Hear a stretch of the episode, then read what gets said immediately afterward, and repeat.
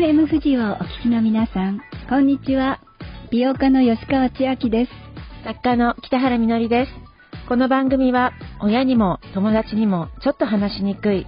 仕事、健康、美容に関する疑問や、モヤモヤや本音を集めて、その解決のヒントを探っていこうという番組です。さて、北原さん、春ですね。少し暖かくなってきて、はい、あの、もう、ちょっとやっぱりこの季節って特別な感じがすると思います。はい。そわそわしません？しますし、あの、なんでしょうね、やっぱり、あの、木の芽もね、こう膨らんで、こう、なんでしょう、ザザザザっていう感じがありますし、日差しもね、なんかちょっと明るくなってきて、気分が全然違いますよね。違いますね。あと、うちの猫も、やっぱりずっと家の中にいるんですけれども、外が暖かくなってきたのがわかるのか、鼻くんくんさせて窓開けると、ええ、外行きたいみたいな、そわそわした感じがあるんですよ。うちのね、犬もね、ちょっとデブ症なんですけどね、あの、行きたがります、公園に。それでいろいろやっぱりくんくん嗅いで、かわかるんですね。生きてます、出会いが、出会いたいのかな、いろいろと。はい。そう、でもまあそんな出会いと、まあ別れの季節ですけれども、吉川さんはなんか卒業式とか、まあこの季節で思い出に残ってることとかあります？そうですね。小学校、中学校、高校と大学と、私ね、よく泣いてました。あの、やっぱりね、別れるのが嫌なのよね。あの、それで新しいあの楽器になっちゃうとね、学校になるともう、新しいことに夢中で 意外に忘れるんだけどものすごいもうこの世の終わりのごとくね泣いてました。本当本当本当。ちょっと想像がつかないんですけれども私も今小学校の今卒業式の話を思い出したんですけども、うん、私が一番別れるのが辛かったのがランドセルだったんですよ。えー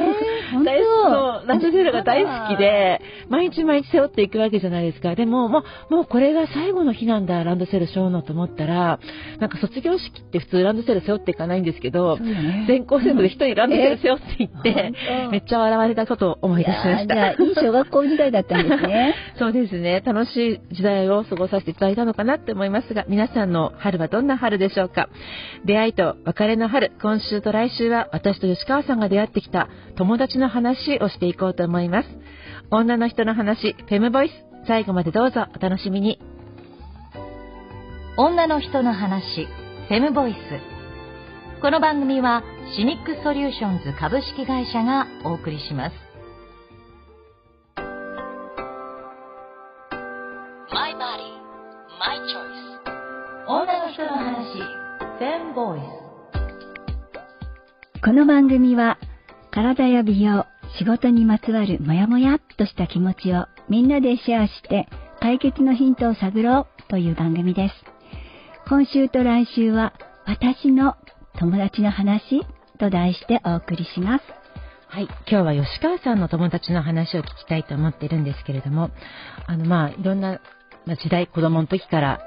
それ社会に出て、で、子育てをしたり、結婚したりとか、まあ、女性の場合、仕事を続ける人とか、結婚によって仕事を辞める方とか、子供を産む方、産まない方で人生が変わったりとか、価値観が合わなくなってしまったりとか、そういう、なんて言うんでしょうね、分断っていうんですかね、が起きやすいところもあるかなと思うんですけれども、吉川さんは、まあ、女友達で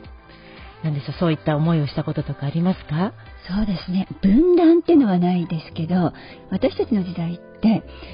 寿退社とかって言いましたけど、会社に入って3年ぐらいで、結婚して子供を産むのがパターンみたくなってたんですね。で、私の周りの人は、まあ大体そんな感じで行ったんですけど、私ちょっと違ったかもしれないんですけれども、で、まあそんな感じでも家庭に入ると、あの、まあ、本当に家庭人となって、出産して子供の面倒を見てっていうかね、まあ、お受験やったり、まあ、そういうことありますよね。で、いわゆるお家のことをやる、旦那さんのことをやるみたいになってたから、それでぷっつり、だからまあ、あ、それぞれみんな行ったんだなっていう感じで、まあ、私はあのその後仕事したりしてましたからあんまりね連絡取ったりしてなかったんですけど、だからまあ私が音信不通だったのかもしれませんね。そうですね。確かに自分がすごく生活とかに追われるような、また子育てに追われるようなことしてると、あの、実はそんなこと全然ないんだけれども、仕事に行ってる友達はちょっとキラキラ見えてしまったりとか、そこで寂しさを感じたりとか、そういう気持ちを味わうってこともあるのかな逆のね立場でね、うん。ああそうだったかもしれませんいやね。私も、うん。あのかなり焦ったことありますもん。20代の時とか何したらいいのかなって思ってる時に友達が先に、ね、会社に入ったりして活躍してるのを見るとすごく焦ったりとかなんかね子供を産んだり結婚したりすると焦ったりとかそういうことあるかなとか思うんですけども今吉川さんがうん。長い友達付き合いとかで何か、そうね、私ね、子供の頃ね、中うん学、高校ぐらいの時、とっても仲のいい3人組がいたんですけど、やへっぱりバラバラになってたんでしょ。ーで、その一人ね、とっても仲が良かったんだけど、そんなに連絡取ったことなくって、で、彼女は、いわゆる、まあ、ちょっと昔っぽい言い方ですけど、まあ、いわゆる、まあ、セレブリティとは違うけど、それなりの方と結婚してみたいな、ありましたよね。まあ、お金持ちと結婚すればいいってことでもないんだけど、まあ、なんか美しい家族の絵みたいのってありますよね。ね誰もが憧れるような、うんうん。まあ、あの、経済的な不安をきっと一生抱えなくて済むだろうな、みたいなとこに、そういう人が結婚したってことですね。はいお嫁に行くって言い方はまた古いけれども結婚して、で、まあ、お子さんね、勉強させて、お受験して、まあ、私とはちょっと違うね、このワイルドな生きた人とはちょっと違う、きちんとしたこう、絵に描いたような、うん。あの、幸せの、幸せのね、幸せ印みたいな感じで行ってうん。で私は、もともと彼女もそういうね、感じをね、望んでたので、あ、よかったなっていうふうに、うん。で、きっとね、お家の中でも、あの、大事にされていて、幸せなね、奥さん、うん。お母さんやってるんだろうなっていうふうにうん。思ってたんですよ。で、その彼女がでもね、なんかずっと、あの、ここ何年か具合が悪くって、時々 LINE にね、あの、ここが具合悪い、どうしたらいいとか、うん。ここうなっちゃった、どうしたらいいって相談来るんですよ。うんで、来て、まあ、答えるんだけど、まあ、その、またぷっつりになってたりして、でも、まあ、元気でいてくれるといいなと思ったけど、でも、それにしても、まあ、正直お金もないわけじゃない。で、健康管理もできるはずだし、なんでそんな彼女が一人でうろたえているようなね、私のキャッチする、その、感じがね、大丈夫かなっていう、なんか私の中で心配ができてきたんですよ。で、おかしいな、あの、そんな、いわゆる何不自由ないはずなのに、おかしいおかしいって思ってたら、何年か前にね、まあ割と最近のことですけど、あったら、お家の中でね、ありがとうってご主人から言われたことないっていうのを聞いたんですよ。お、おっと、うん ひどい。でものすごく一生懸命子育てやって、で、まあ、いわゆるそういうね、理想ありますよね。うんまあ、例えばこんな学校に受かったら、よしとするみたいな。一生懸命走り回って、それをやってきた、いいお母さんしてきて、まあ、いわゆるね、まあ、尽くしてきたなのに、ありがとうっていうふうにお家の中で言われたことないと。私それ聞いてね、びっくりしちゃって、えー、って、どうしたのって、そして私の知らないね、何十年間、えーどそんなことになってたのってすごくびっくりして、で、だんだんとね、あの、いわゆるいとこの奥様になって、安心して、あの、幸せになってくれてたと思ってた友達が、とってもいわゆる立派なお家の中で寂しい思いしてたっていうのを聞いて、本当にね、どうしようかなって、あの、思ってた時に、最近ね、彼女と会ったんですよ。うん。で、彼女は昔学校の頃ね、とってもなんか、あの、ハキハキして、元気で、でもなんかそれが変なざわます言葉になって、きて、なんか、ど、どうしちゃったのかしらって、うんまあそういうところでもちょっと私は思ってたのね。自分を曲げてるようなね、もっとさっぱりしてたじゃない、みたいに思ってたんだけど、まあいろいろ心配してたんですけど、なんかね、会ったらすごく元気になってたの。ああよかった。何が起きたんですか？あのね、まあ、ちょっと立場が逆転したっていうか、まあ、言葉悪いけれど、結構ね、あの、支配されてたって言っていいのかわからないけど、でも、ありがとうって言われなかった言われなかった。あとね、ううんん、なんか、前はできないひ人だよね。あなたはできない人だよねかされて。きみたいに言われてきたんですよ。えーって、これ一生懸命やってきたのは彼女じゃないの？って。うん思ってたんですけど、えーって、お家の中でね、コーチつけられてるってどうなの、なんかいわゆる優れてない人のように、あなんか言われて。よくあるよ話というか、うん。その世代と関係なく若い人たちでも夫からのモラハラに耐えられないとか、掃除のことをうん。言われたりとか、できてないことが大きく言われて、うん。君はダメだ。でも、一人で子育てとか家事辛いよ、助けてって言うと、稼いでるのは俺なんだ、みたいなところで、黙らされるみたいなことって、もうずっと起きてるけど、まあそのお友達はど、どういう風になったんですかね？なん。かね、元気になってて、まあ、あの、多分ね、ご主人も、ま多分ね、ご主人も、私たち結構長く生きてますのでね、あの、年齢が上がってきたんだと思うんですけど、あいわゆる立場が逆転したと言っていいのかな。仕事をしなくなって。うんそう。で、うんやっぱり分かったんじゃないですか、うん。彼女がいないと何も立ち行かないっていうことに気づいたんじゃないですか、そしてあの彼女は自分を取り戻してたの。うーん。うん。ありがとうって言うようになったんですかね？そ。れがね、まだ言われてないんだって。で、そこ私には聞いててね、えー何それっていうふうに、本当にうん。思ってますけど、なんか本当にね、ひ人のことだと思えない？うん。悔しい、うん。でもね、どうなんですか？そんな、自分の大事な家族じゃないですか。一番大事にすべきものじゃないですか。それに、その大事な家族にありがとうって言えないっていうのはね、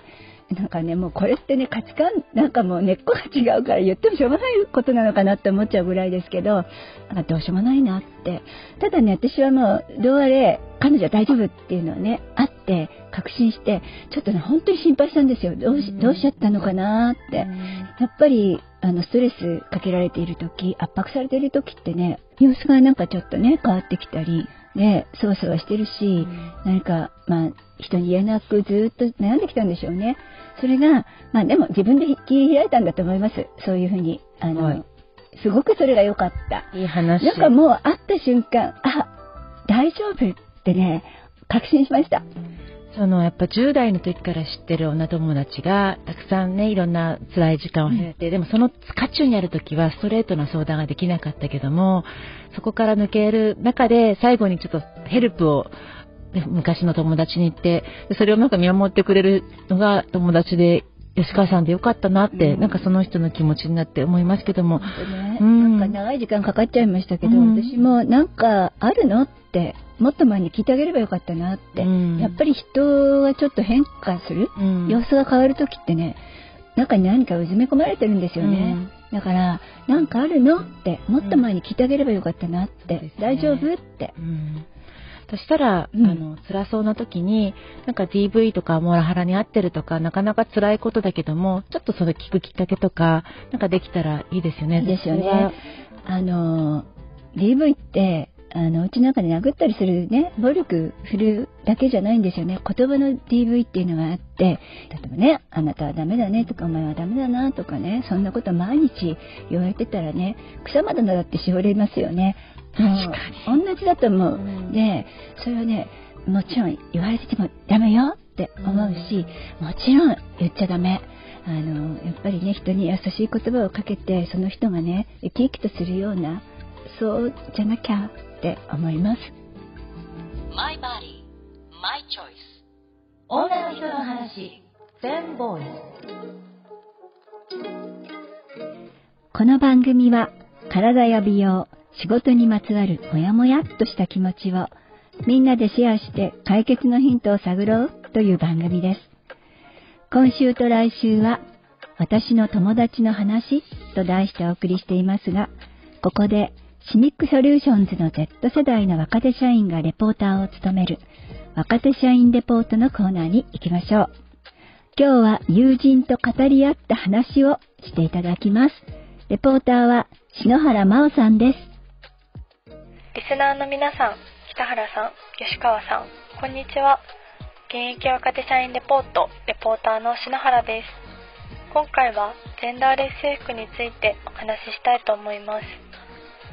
最近、ジェンダーレス制服が導入された学校の記事を見かけました。記事の中には、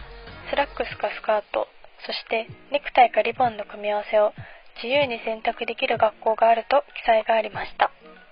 また、記事を読んでいて、ジェンダーレス制服を導入することで、防犯・防寒対策にもなると記載があったことに驚きました。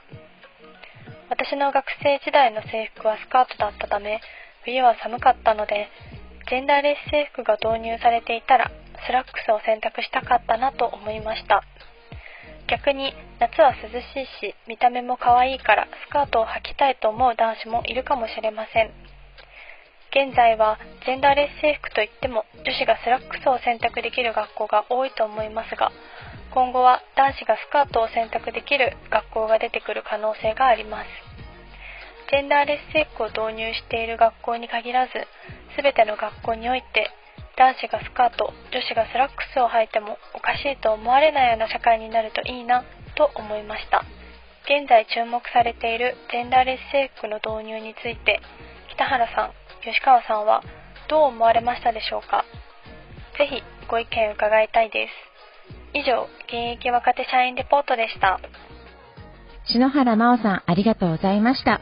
なんか女友達とか、まあ友達とかと、真面目なテーマで議論するとか、そういうのって避けたいっていう人も多いかなとか思うんですけども、うんはこういうテーマで真正面から話し合ったり、意見がちょっと違ったりとかしても、まあそれですごく友情が深まることあるんじゃないかなって。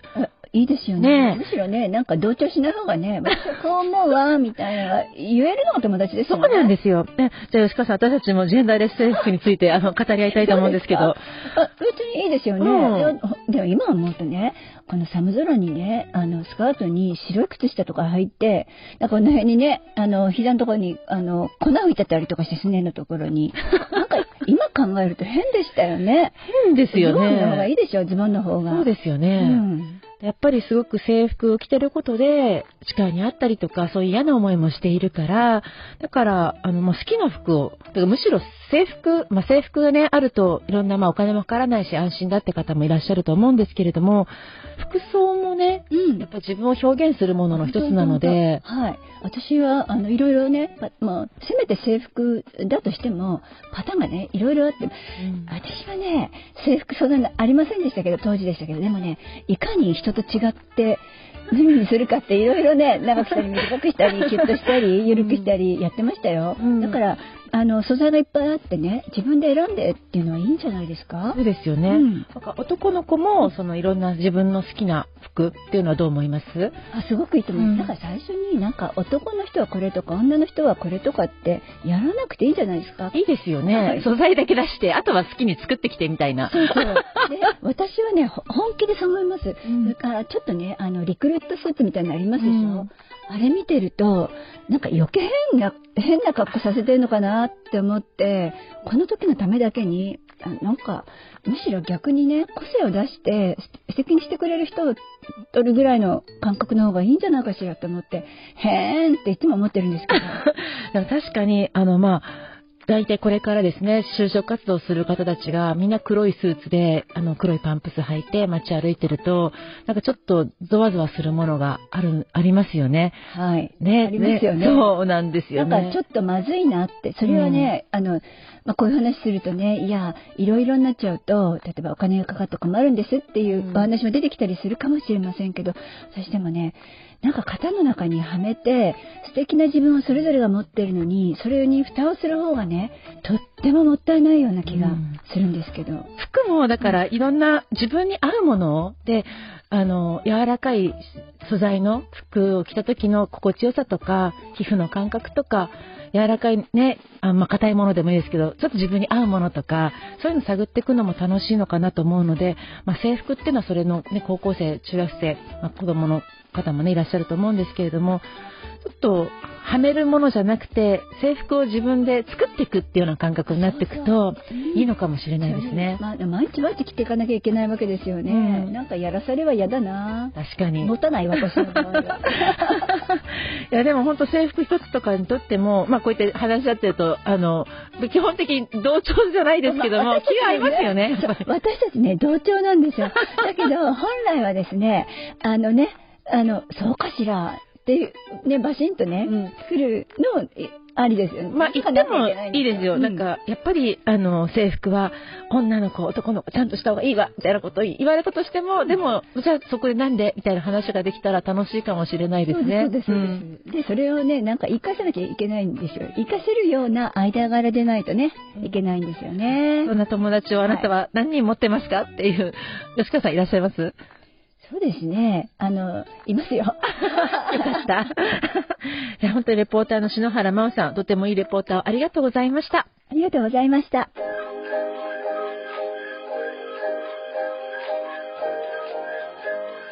イバイマイチョイス女の人の話全ボーイ今日は私の友達の話と題してお送りしていますが、私の大切な友達、産婦人科医の津島瑠璃子先生のお話をしたいと思います。あの、吉川さんと産婦人科医の津島瑠璃子先生、はい。あの、ホルモン塾、もう21年続けてらして、この番組でも津島先生にも何度もあのご登場いただいてますけれども、もう聞くたびにお二人の友情にちょっと胸が熱くなるような思いをしています。あ本当ですか？うん私も津先生ってやっぱり正直大先生だと思うんですよ。で、このね、なんていうか全然真逆にあるような私と、もう、でも長くやってますけど、私たち本当に、あの、いい友達だったなって 思います。で、私は大好きです。うんで、あの、まあやっぱり本当に大先生なのでね、いろいろ個性はありますよ。でも、やっぱりね、優しい彼女は。うんで、あの、ひやっぱり人のためを思ってやってますし、私はね、まあ、友達でもありますし、診療の現場をいつも見ているので、いや、本当に、あの、毎回感動してね、ますます大好きに、えーなっています。だからこれも不思議なね、仕事から始まったご縁なんですけど、大人になっても友達ってできるもんなんだなっていうふうに思っています。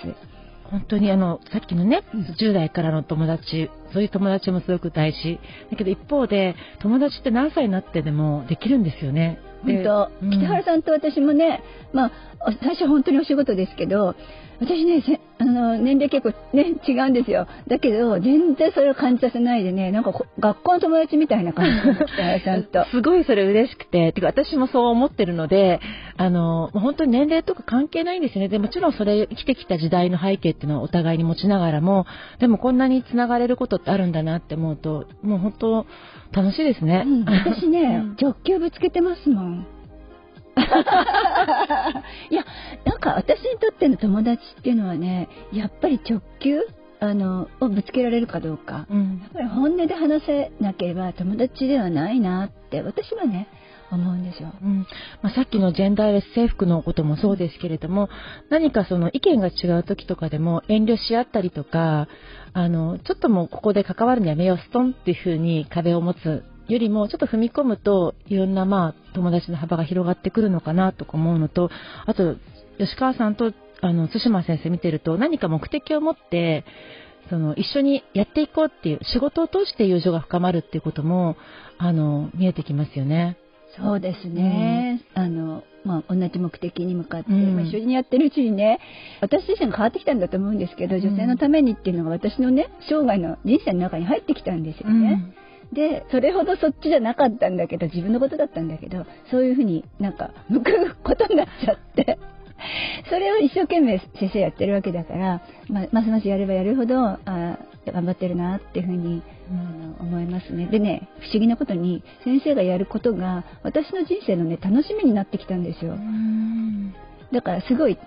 推しね推しね？あ、いいですね。推しね。女友達も、うんあ、彼女推しっていうのとか、その背景にはやっぱり友達に対してのその尊敬とか信頼がやっぱあるっていうのが大事だなと思っていて、同じ学校にいるから友達とかじゃなくて、やっぱ気の合うに加えて、なんかこの人すごいなとか、私吉川さんにもそう感じてますけども、ああ、この人もっと知りたいなとか、信頼できるな、みたいなことの積み重ねで、どんどん深まっていく友情は、ちょっと羨ましいというか、すごい、あの、強いですよね。いや強いですよね、なんかいい気持ちですわ。はい。はい、そんな女友達の友情を、まあ、しっかりと、あの、ここの番組でもね、いろいろとお聞かせいただいておりますけれども、対馬瑠璃子先生が今、八戸にはい。女性が安心して暮らせるシェアハウスのクラウドファンディングをしているというふうに伺いました。はい、そうなんです。あの、対馬瑠璃子先生の育った、えー八戸、えーの白金っていうところのお家があるんですけど、もともとね、あの、昭和の時代の、えークリニック、大きなクリニックなんですけども、まあ、そこを、あの、再生させて、青森県まだ、あの、女性がね、何かあった時に、あの、飛び込んでいける場所とか、まあ、その、あの、生活を支えてくださる場所っていうのは少ないんですけど、まあせっかくでしたら、この場所を、え女性のためのシェアハウスにしようということで思い立ちまして、もう工事をね、進めて、えいるんですけど、まあ、あの、運営していくためには資金も必要ですので、クラウドファンディングをスタートさせました。えー、レディーフォーというクラウドファンディングで行っていますけれども、えー、対馬瑠璃子、シェアハウスと入れていただけましたら、検索で、えー引っかかってくると思いますので、え調べてみてください。それと、え3月25日土曜日9時半から、東大の、えー、東京大学の構内に伊藤記念ホールというのがあるんですけれども、そこで、えー、第6回日本産前産後ケア子育て支援学会という、えー、大きなシンポジウム、勉強会があります。これは、ま、妊娠、出産、出産後のお母さんたちのことなどを皆さんで話し合うんですけど、やっぱりね、あの前回もしましたけど、なかなかって出産後ってお母さんたち健康大変なんですよ。このことに今まで焦点が当たっていなかったんですけども、まあ、こういう場所で改めて話し合おうってことになっていますので、ぜひともどなたでもご参加いただけますので、えー、アクセスしてみてください。お申し込みください。詳しくは番組のツイッターでご案内しています。はい。ぜひシェアハウスへのクラウドファンディングも皆さんご協力お願いいたします。お願いいたします。